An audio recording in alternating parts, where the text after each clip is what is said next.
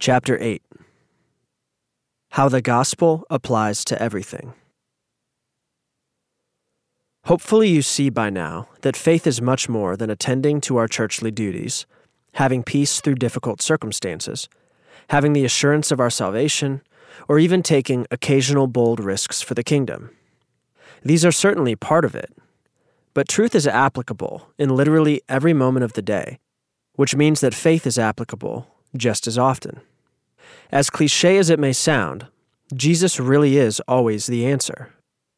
The gospel applies to every area of our lives, leaving nothing untouched by the power of the cross and the resurrection. In this chapter, I hope to show you in a wide variety of ways how this is true. Taking all that we have learned so far, we will use some examples of day to day struggles that are relatable and common among us to demonstrate how it is that we can begin to stand in the truth and overcome. For everyone who has been born of God overcomes the world. And this is the victory that has overcome the world our faith. 1 John 5 4. Unforgiveness. For if you forgive others their trespasses, your heavenly Father will also forgive you.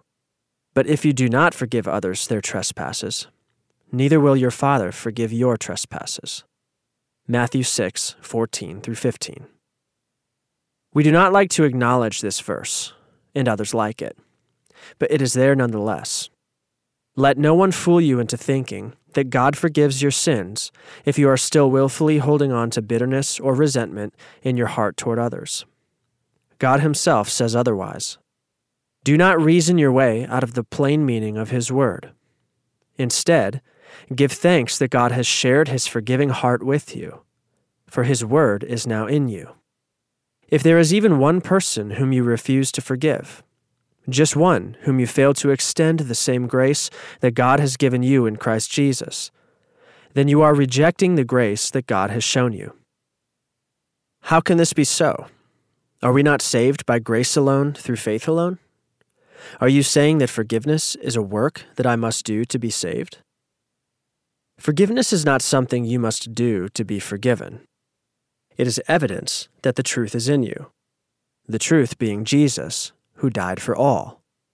Whoever lacks it is so nearsighted that he is blind, having forgotten that he was cleansed from his former sins. 2 Peter 1 9. Remember that you have been crucified with Christ, Galatians 2:20 and now the crucified Christ is your life and identity. If you believe this truth and live according to his Spirit within you, then you will see others from this perspective, and you will give your life for them as Jesus did. It is not simply what you need to do, despite what you want. It is who you are and what you want to do, despite what you feel. This may seem like a hard word, but please do not be deceived. A hard word is one that leaves you with a hard heart, defined by what others have done to you, rather than who Jesus is in you. I am truly sorry that you have been hurt. This was never the way that it was supposed to be. God hates injustice, and he weeps with you. He does not make light of your pain and suffering. Rather, he is the most compassionate being in existence, so much so that he stopped at nothing to make up for what has been done to you. The Father did not give up his Son in order to simply acknowledge and relate to your pain. He gave up his Son to heal you and make you strong. Christ is a victor. Therefore, the one who is in him is not a victim. You have been vindicated. Therefore, you have no need to be validated. Renounce the lie and believe the truth. But I'm a good Christian otherwise. Doesn't that count for anything? There is no amount of obedience in the world that can make up for a lack of mercy. In Matthew 9:13, Jesus tells the Pharisees, "Go and learn what this means. I desire mercy and not sacrifice, for I came not to call the righteous, but sinners."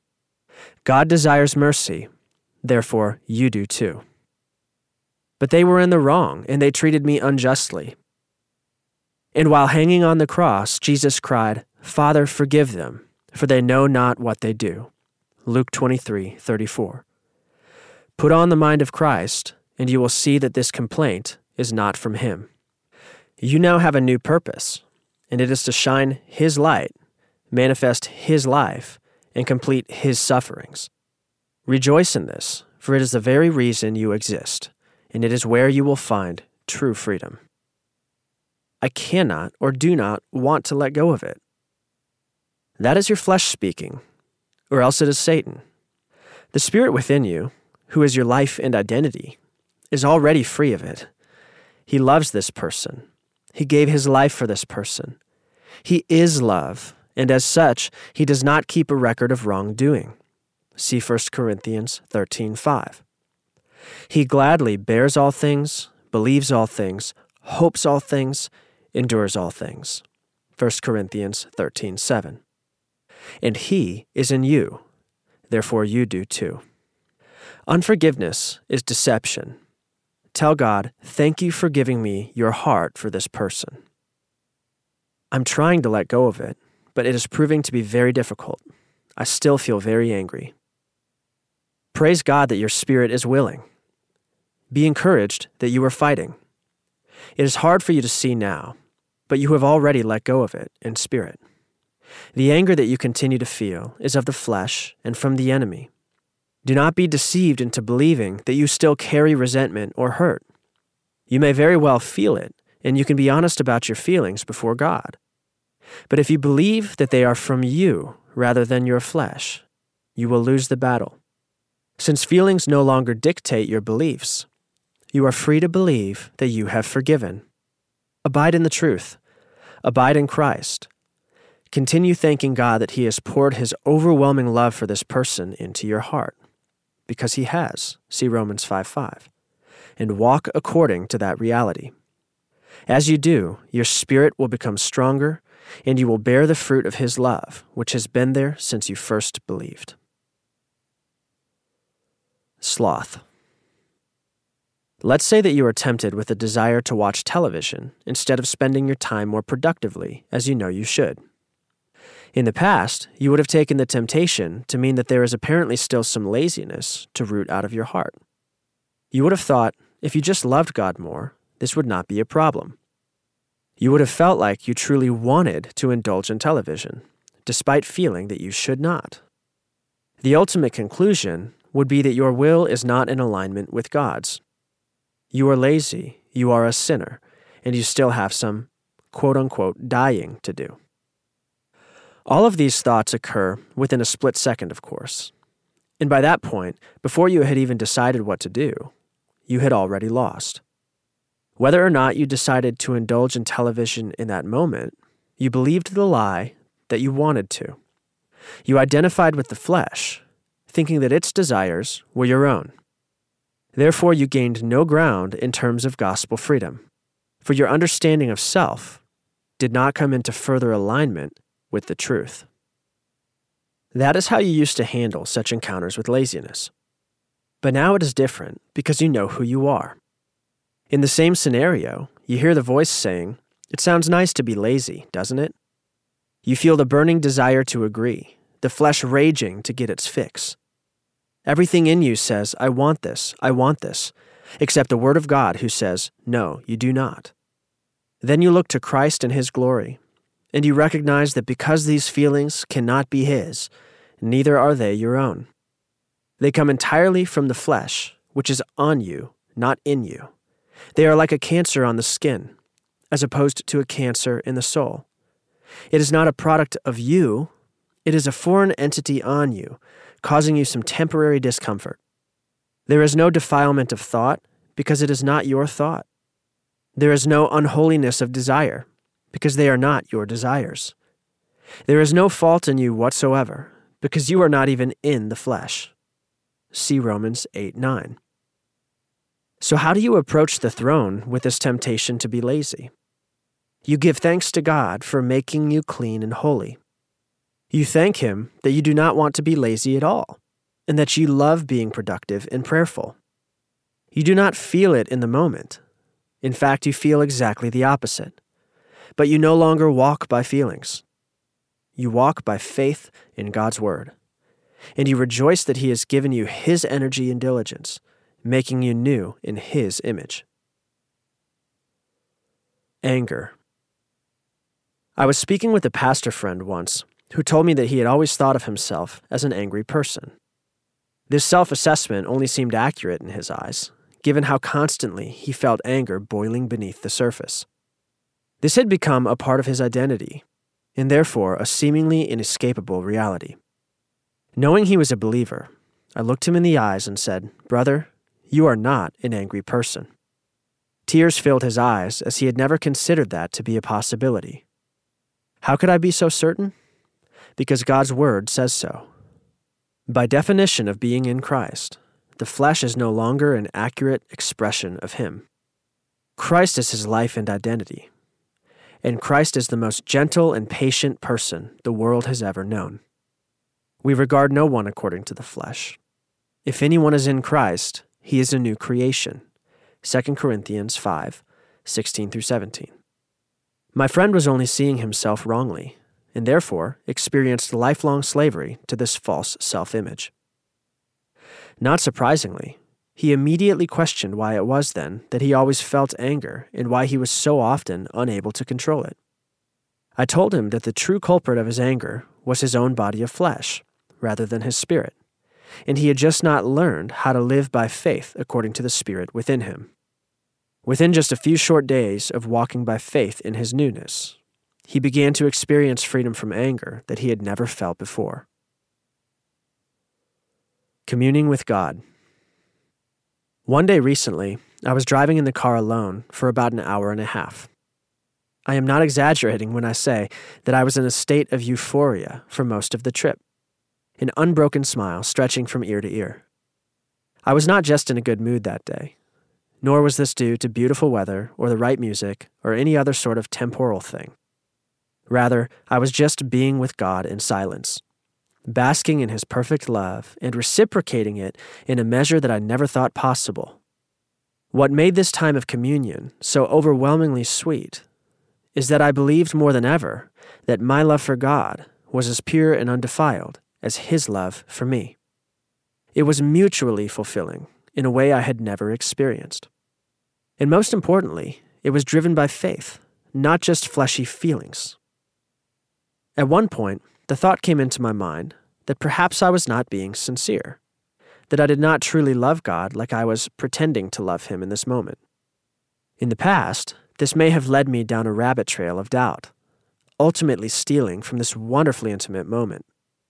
But because I was grounded in the truth, the thought went away as soon as it came, and my communion with God remained uninterrupted. The Bible says that God's own love, which is perfect, is in my heart. See Romans 5 5. Therefore, the gospel gave me permission, or rather, it required me to believe that this self deprecating thought could not be true. In other words, the truth defended me in this time of communion so that the enemy could not step in and ruin it with his lies. In prayer, we must be able to say to God, I love you with all of my heart. And we must not doubt that this love is sincere. When experiencing intimacy with God, the enemy will attempt to disrupt. He may assault you with evil thoughts, making you feel defiled, unrighteous, or unworthy. Do not be surprised if, in the midst of enjoying God, you hear things like, this isn't real. You don't actually love God like this. Who are you kidding? You aren't being sincere. You'd rather be doing something else. Look at how you sinned just earlier today. Do you really think God is pleased with you? Do you really think He enjoys you? But if you become fortified in the truth, you will find that the truth defends you so that these types of thoughts can no longer distract you or affect you at all. In this way, unwavering faith leads to unbroken communion. Addiction. Many recovery programs for addicts embrace the motto of once an addict, always an addict. They worry that if a person believes he is no longer an addict, then he will be more liable to getting caught off guard when temptations arise, and therefore more vulnerable to relapse. This may be true for an unbeliever who has not been transformed by Jesus. But the gospel leaves no room whatsoever for this insidious mindset. If anyone is in Christ, he is a new creation. The old has passed away; behold, the new has come. 2 Corinthians 5:17. If one never wavers in this belief, then it will be impossible to relapse. This is not to say that one cannot again be tempted. We should not be the least bit surprised when temptations come. But now we are armed when temptations come, because we know where they come from the flesh, not the spirit. Therefore, we are not deceived when they arise, and we are equipped to battle the lie with the truth. Repentance, accountability, and support are all helpful and important, but the truth of the gospel will set you free as nothing else can. Sexuality. There is quite a lot of confusion today, even in the church, regarding matters of human sexuality. But when we see the gospel clearly, it sheds much light on the matter. As we have said, the grace of God is much more than forgiveness and a ticket to heaven. It powerfully delivers us from the sinful passions of the flesh and makes us one with Christ. Therefore, after hearing the truth about the gospel, to continue living according to the flesh identifying with it rather than with Christ, is to reject the grace of God and prove that one's faith is not genuine. One who identifies as a homosexual, for instance, is not identifying with Christ. To be sure, this is true for every form of sin. God is light, and in him is no darkness at all. 1 John 1 5. As with any other desire of the flesh, whether or not a person experiences homosexual attraction has no bearing on what is true of their spirit. A person's sexuality is entirely a matter of the flesh, not of the spirit. We could also say the same about one's gender. For there is no male and female in Christ Jesus. Galatians 3:28. While the reality of the flesh is there, it does not define who we are or what we really want nor does it give us a license to sin. If we believe it does, then we have misunderstood the gospel, which says we have died to sin and put off the flesh. Frankly, it does not matter what a person was born into, if that person has died and been born again. Every person on earth was born into a body of flesh with sinful passions. Yet those who belong to Christ Jesus have crucified the flesh with its passions and desires. Galatians 5:24. If you have been born again in Christ, then you have been created after the likeness of God in true righteousness and holiness. Ephesians 4:24. Everything else is falsehood. Put it off and walk in the truth. You are no longer in or of the flesh. If you live according to it, you will die in your sins. But if you live according to the Spirit within you, you will have life abundantly. For to set the mind on the flesh is death, but to set the mind on the Spirit is life and peace. Romans 8 6. There is plenty more to say on this topic, but rather than address all the different angles of it, I will simply say this as an encouragement to the church. Seek first to understand the gospel, and everything else will become clear. By his wounds, we are healed. There are some things which, for one reason or another, many Christians believe have no gospel solution. Maybe they do not believe this technically, but practically. In other words, they believe that God can do it on the sole basis that He is all powerful, but not really that He will do it, let alone that He already has. I am thinking of things like anxiety, depression, addiction, eating disorders, emotional trauma, ADHD, etc. What all these have in common is that, in many cases, we may not describe them as sin, but as sickness or corruption. The diagnoses involve a problem within the body, usually the brain, rather than the soul. I think most Christians would agree that the gospel should deliver us from sin, but there is much less agreement about its healing effect on the body. Hence why, even in the church, the default treatment for such things is often counseling, medication, support groups, and so on. There is nothing inherently wrong with these other forms of treatment. They can even be quite helpful. And to the extent that it is God's will for you to be well, which I believe it generally is, then you should seek wellness however it may come. That being said, I believe wholeheartedly that there is a more powerful and holistic solution to such conditions. That is, persevering faith in the finished work of Christ. To be clear, I am not providing medical advice here. I speak as a pastor, a spiritual guide, not a health professional. I have no intention of replacing anyone's doctor or counselor, nor to convince anyone to discontinue the kinds of treatment aforementioned. They have their place and can be a great blessing. As a minister of the Word, I specialize in the gospel and nothing else. Therefore, I cannot, with integrity, offer advice regarding other forms of treatment, positively or negatively. I only intend to show you that the gospel is more relevant and faith more practical than you may have thought. To make my case, let us use depression as an example.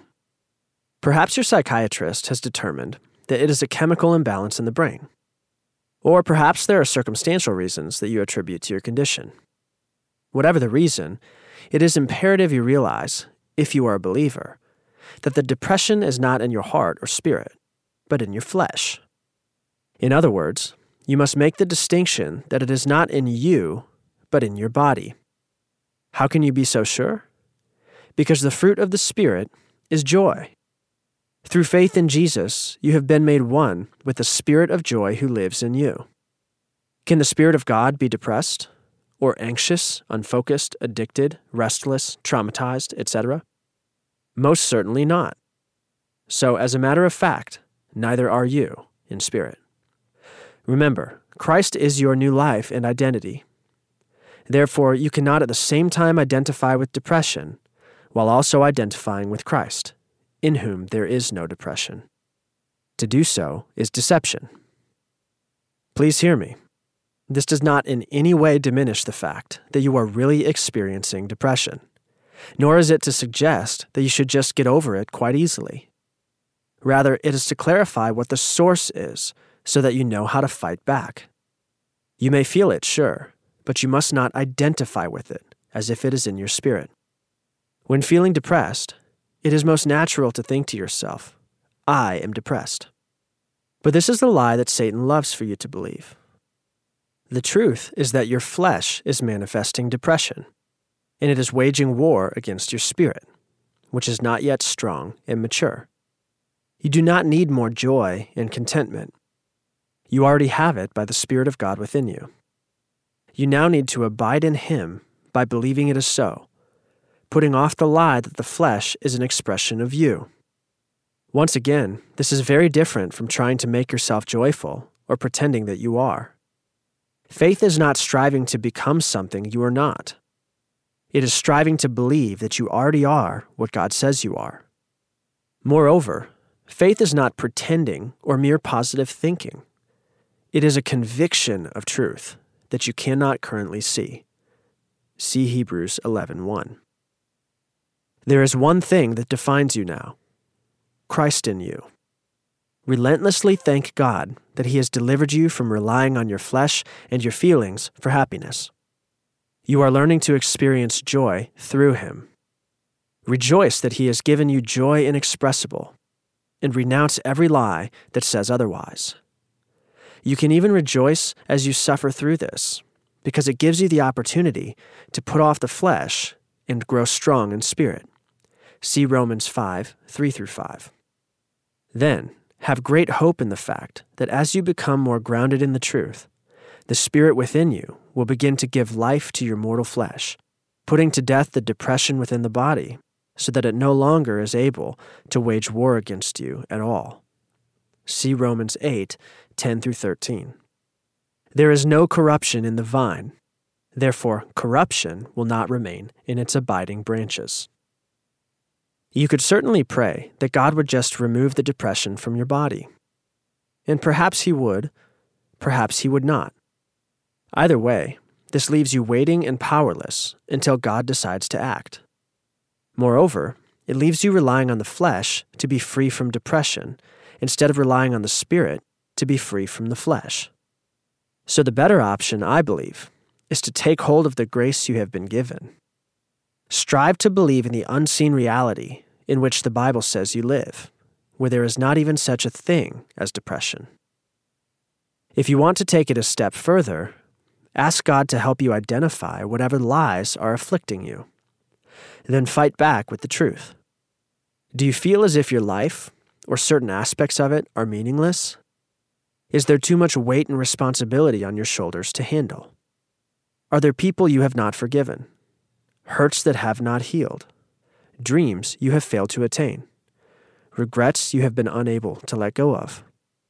Whatever it is, diligently seek what God's Word says about it, and then prayerfully strive to believe His Word, giving thanks and putting on Christ by faith. Do this with each and every lie that comes to the surface, and do it until it is gone. As you grow stronger in faith, living increasingly according to the Spirit, your joy will come from heaven, and nothing will be able to take it from you. Another thought that you may be oppressed with is that you do not even want to be full of joy, that there is some sick and twisted reason you prefer depression over freedom. Notice how this degrades your spirit so you must know that it also is a lie. The desires of the flesh are against the spirit to keep you from doing the things you want to do. Galatians 5:17. What this scripture implies is that you truly desire what the spirit of God within you desires. And this is always freedom. No matter how strongly you feel a given desire is your own, if it is opposed to the desires of the Spirit, i.e., the will of God, then it is from your flesh, not from you. Do not be deceived. Again, thank God that He has given you all of His desires, despite what you feel in a given moment. Now, if you understand what I have said about depression, then it should be quite easy to see how it applies to other things as well emotional trauma, addiction, ADHD, anxiety, sleeplessness, etc.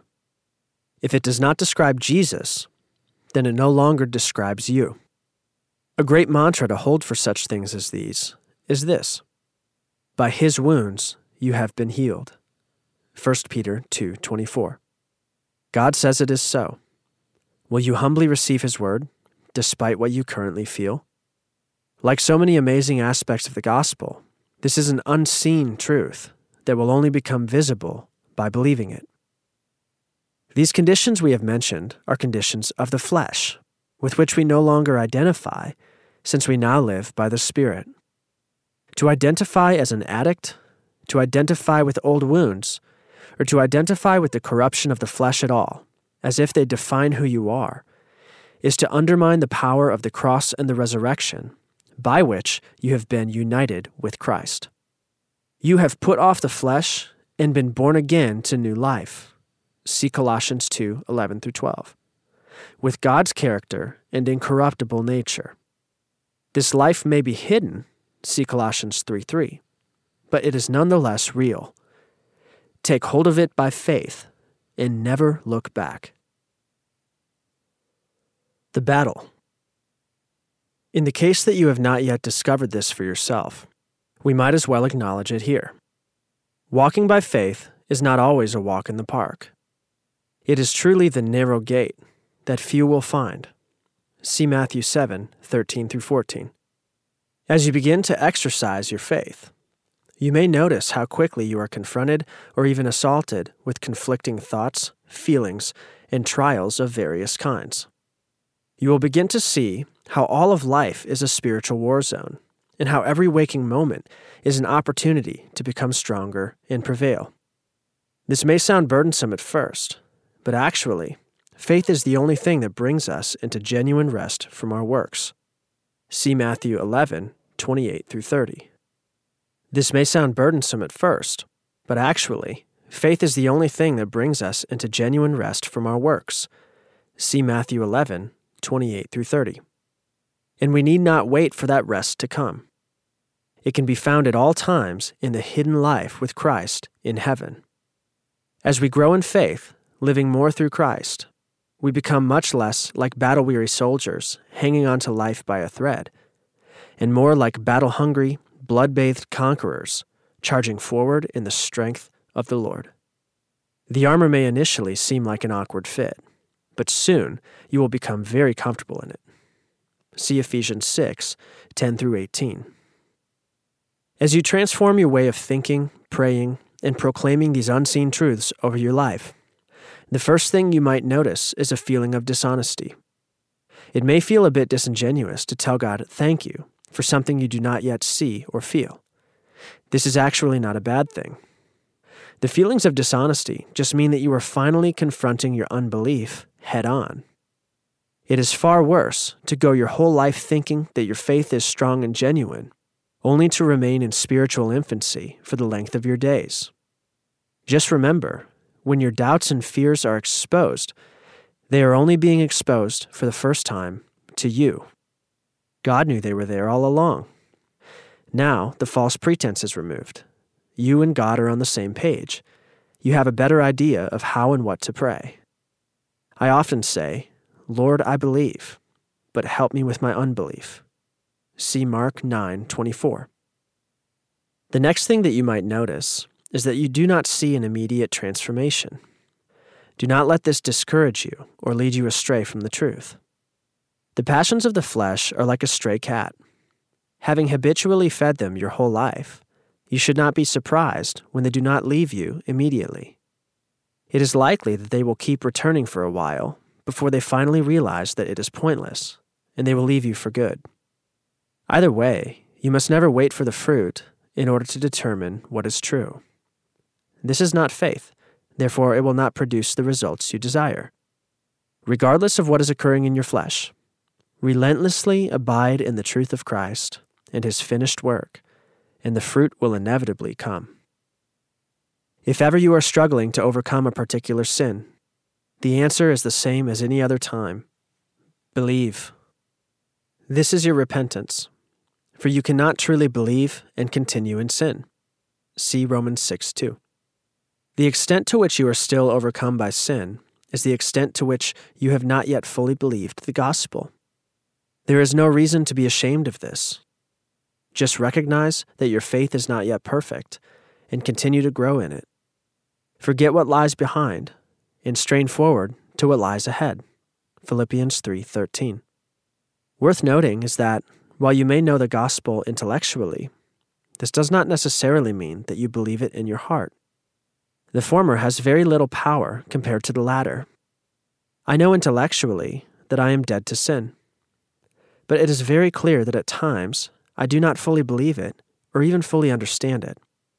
So I continue to ask God for a deeper revelation of the truth that I already accept, and He is always faithful to answer that prayer. Remember, knowledge becomes revelation through prayer. The flesh may land some punches, but take heart that the war has already been won. It makes no difference whether you have been caught up in the flesh for a few hours or a few months. The truth of who you are in Christ has not changed. The grace of God compels you to leave the past behind and move forward in truth. I believe that these moments of clarity that follow periods of darkness are actually some of the most opportune times to tackle the lies that have caused you to sin. You may experience sincere godly grief, but do not waste these moments of clarity by being weighed down with guilt and condemnation, or beating yourself up for not having enough faith. Instead of focusing on all the time that you spent being deceived Take advantage of every moment that you have your wits about you, despite how infrequently they seem to come at first. Soon you will find your mind being renewed and your life transformed. Do not be conformed to this world, but be transformed by the renewal of your mind. Romans 12 2.